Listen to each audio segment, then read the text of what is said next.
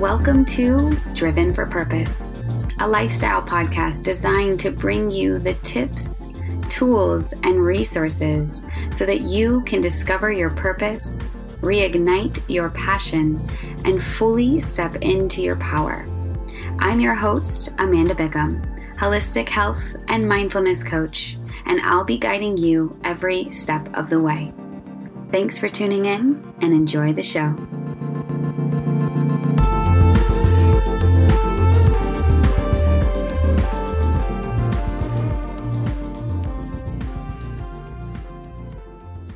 Hello and welcome, everyone.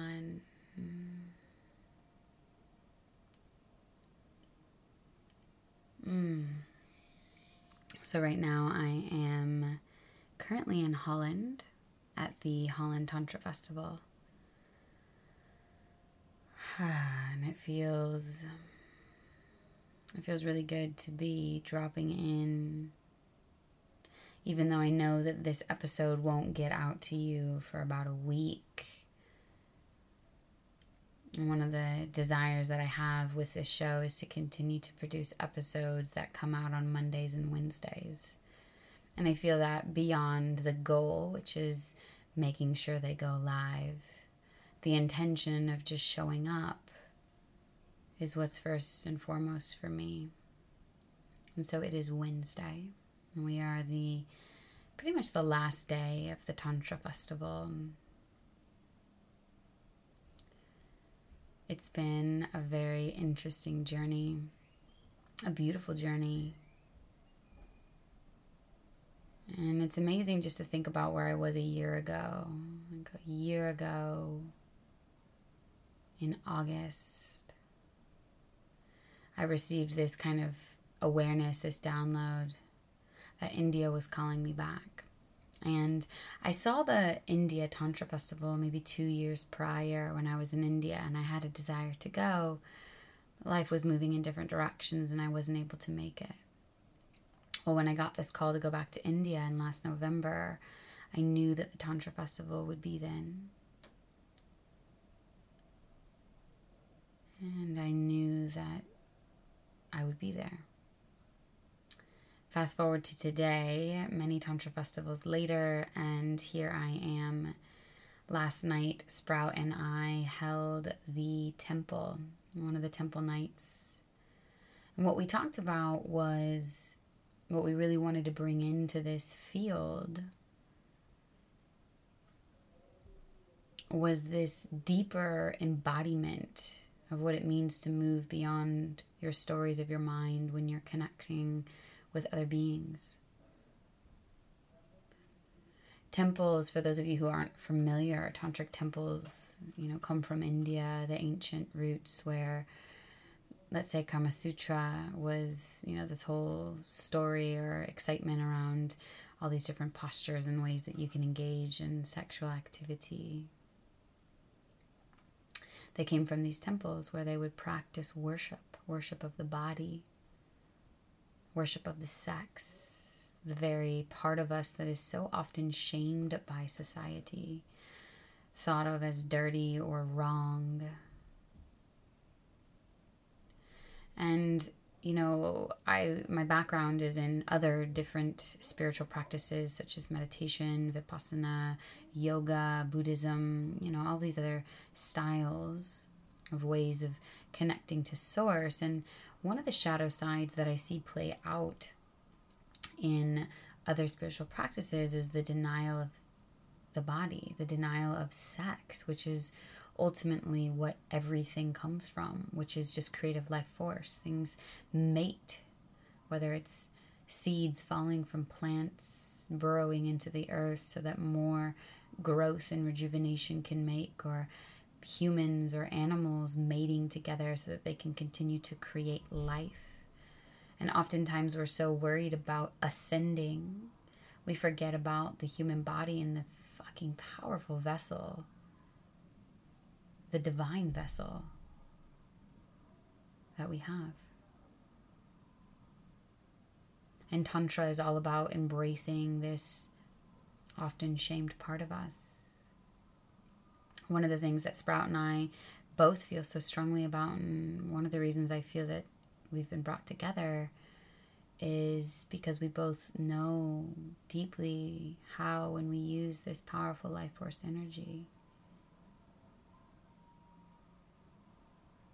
when we use this energy for more than just pleasure, for more than just making babies, we can bring so much power, passion, purpose to this world. The challenge is that many of us aren't taught how to work with our sex energy as individuals, and then we just start moving it as couples, let's say. And it comes from often a desire or a lusting place. Not that there's anything wrong with desire or lust. And yet it also, when it stays in the lower energy channels, it can be the thing that has power over us versus us having power over it. And so where is this going in the story of de-shamifying my body? Well, I believe that most of us, regardless of what we look like, regardless of what our form is, we often carry shame in our body. Even if we're model thin, oftentimes we have shame of being too thin or even not thin enough. Or if we're bigger in our bodies, we have shame of being too fat, too curvy, too bony. There's shame that's stored in all different areas. Our penises are too small or too big or too fat or too thin or whatever, too crooked. Vaginas are too loose or too open, or they don't look a certain way. Whatever it is, we often have these shames. Our bellies aren't flat enough, or they're too, whatever it is, you get the drift. And I feel like the shame is often stored in the collective consciousness, because it doesn't really matter what our form is. We can all have stories around why it's not enough, or why it should be different than what it is. And so one of the things that I'm so grateful for Tantra, that Tantra has brought me, is this ability to de-shamify my body. And this doesn't just mean de-shamify my body when I'm looking real good and I feel real good, but embracing my body and de-shamifying it when I don't feel as attractive, when I don't feel like I'm in my top shape, when I'm a little bit curvier, a little bit heavier, a little bit juicier. So leading back to the story of, Sprout and I's temple last night, one of the things that we both really wanted to call in, and this is the question that I started out with asking the collective: what if you could have the most amazing, expanded, orgasmic experience from the person you least expected? Would you take it? Would you take a incredibly mind-blowing, orgasmic, out of this world experience of pleasure that ripples, waves throughout your body, if it was from someone who you maybe your mind wouldn't have considered you had instant attraction to?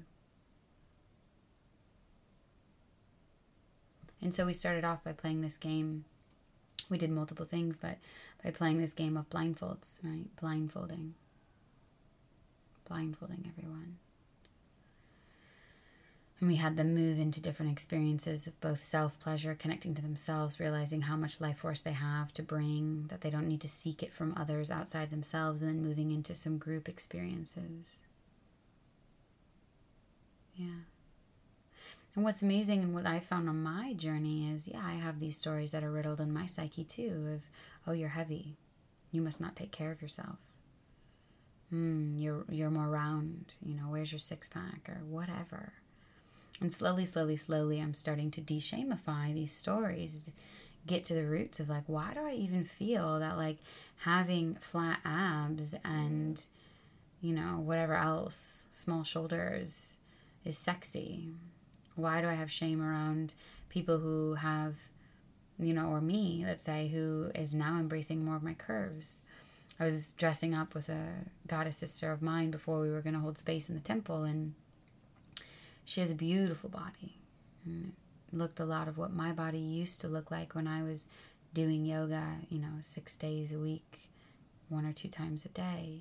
And I was prized for that. I was prized for how good my body looked, coming from San Diego, where everybody really, really works out. And it's beautiful. I mean, let me tell you, I can appreciate someone who works hard on their body. And if I'm going to be honest, I don't want to fucking work that hard.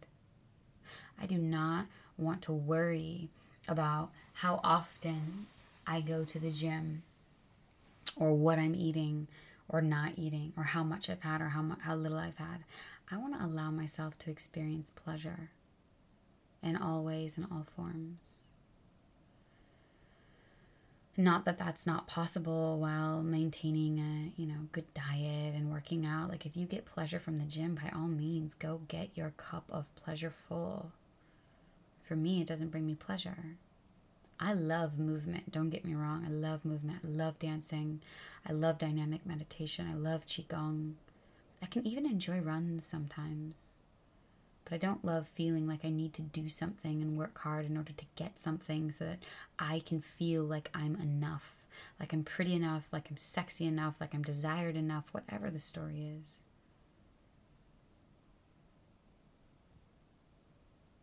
And so as I've been taking this journey from my masculine self, my bigger, faster, stronger, louder, whatever, more, do more, be more, have more mentality, to actually, I don't need to do anything. My fucking being is enough. I don't need to say the right thing in front of the right person in order to be heard. I can be felt by just my presence. And this is the divine feminine, knowing that the doing has already been done. And so when it comes to my body, how Tantra has helped me de-shamify my body is, number one, in these experiences, you move beyond the body. You move beyond your desires of, oh, this body looks like what I've been trained to love, so I'm going to go for that one. And you get mixed up with people that you maybe weren't your first choice or your second or your third, and you're in front of them and you see their soul. You see the soul beyond the figure and you feel their heart. And if you can move from that space, from that connection, the form dissolves. The stories of what a beautiful form is or a non-beautiful form is dissolves. And you just have presence. Some of the most penetrative, sexy dances, orgasmic dances, and touch have been with women who are quite large in their form, and it was the most amazing, sensual, juicy, orgasmic dance I've ever had. I was able to see and to feel this woman's soul, and this has helped me. There are many cases of this, and this has helped me been like, damn, actually, a squishier body feels fucking good against my skin. And I can appreciate that. And in appreciating, letting my mind go and seeing and feeling this being for who they are and how they are, helps me see and feel myself. That my curves, whether they're less or more, are beautiful and soft and luscious. That my yoni, which I had a lot of shame around due to the porn magazines and everything else that we're taught needs to be or look or feel a certain way. I slowly start to let go of these stories of what a yoni should look like, because I begin to see people in all shapes and all sizes and all colors opening up and showing themselves, and I see beauty. I see beauty in the shapes and the sizes. And that doesn't mean that my mind doesn't still say, damn, hello, sexy. You work hard for that body. That's attractive, of course. But it also means that I can look beyond that. It also means that I can be like, if I love my body, which that's the ultimate test of de-shamifying. It's like, I love her for how she is and who she is and where she is moment by moment. And sometimes, yes, I fall out of love with her, and then I have the opportunity to get back in love with her. Because oftentimes when I'm feeling insecure, falling out of love with her, I'm really just falling out of love with myself, and therefore my patterns and my habits, whether that's my meditation or my rituals or the way that I choose to nourish myself, start to fall behind. When I was in Italy last month, it was a beautiful opportunity for me to surrender into the gluttony, the pleasure that I was gaining from the bread and the cheese and the wine. De-shamifying these foods, as I've held so much shame around them from going to school for nutrition and being told that alcohol is bad, that dairy is bad, that gluten is bad. And while yes, not all foods and beverages are created equal, and there is a balance to everything, what's most important, rather than classifying it as good or bad, is how am I feeling in the moment by moment. If wine brings me pleasure and I'm drinking it with integrity and intention, then guess what? That's going to make a bigger difference than the alcohol and how it affects my system.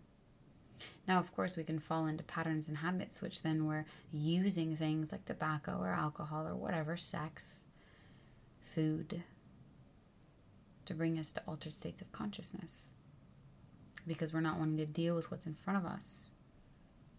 We're not wanting to face our emotions. But ultimately, what matters most is how we feel. And one of the things that I love about Europe is that they're so much more sexually open, and that there are people from all different shapes and sizes and ages and colors and backgrounds who come to these fields. People my mother's age, people's in their 50s and 60s and 70s who have very different bodies than the 20 and 30 year olds. And they go in and they reveal themselves, and they allow themselves to be seen and felt.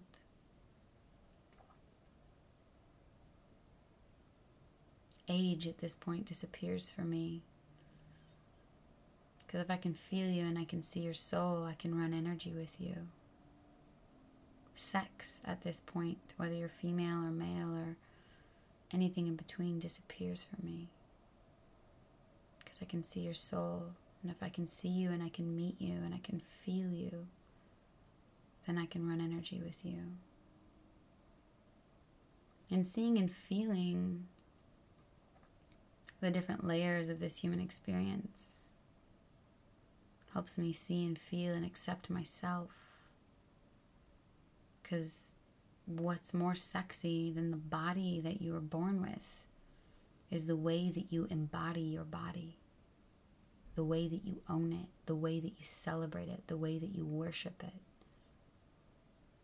I have seen women who are curvy and voluptuous, and they fucking own it, and goddamn, they are sexy.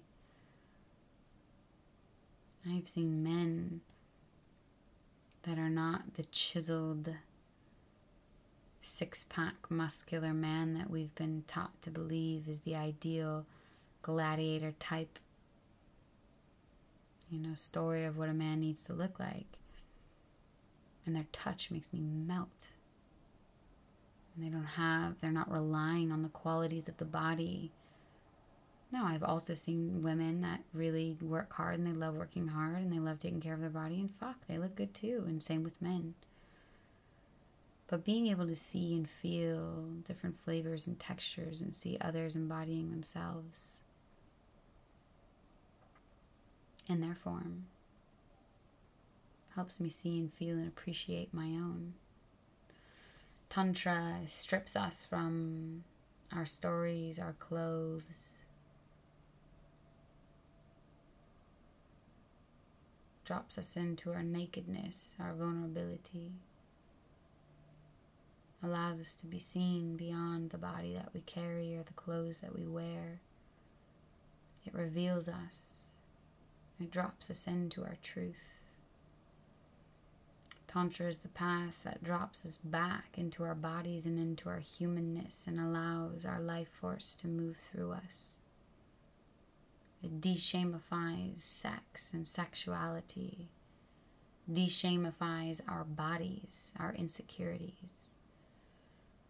Now don't get me wrong, they still come up.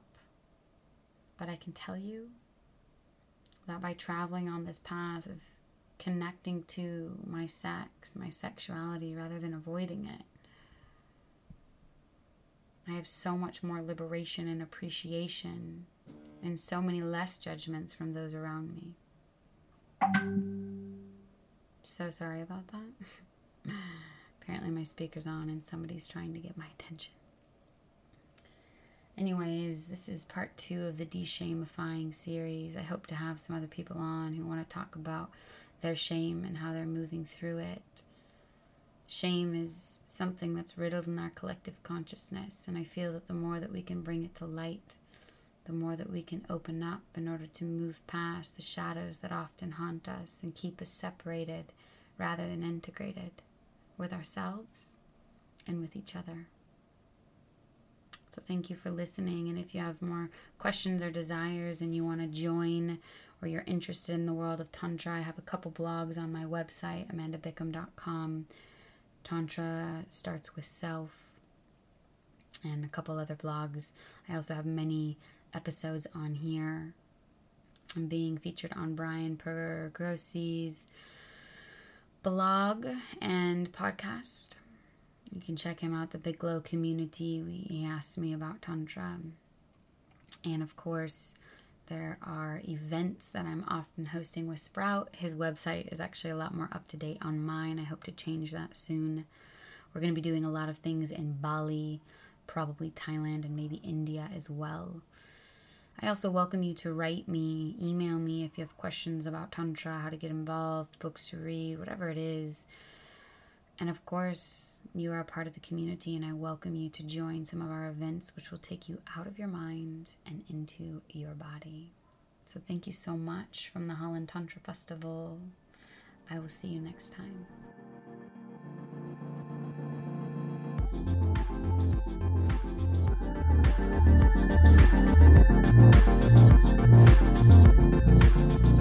Hey everyone, thank you so much for tuning in to this week's episode on Driven for Purpose. I cannot tell you how much your support means. If you found this content helpful in any way, shape, or form, I would love it if you share this with your friends and family. If you haven't yet already done so, please go on over to iTunes and leave us a review. Your reviews help us rank higher, which means more people can get inspired by this content. And together, we can support one another to continue on our journey towards our highest and best selves. I'll catch you next week.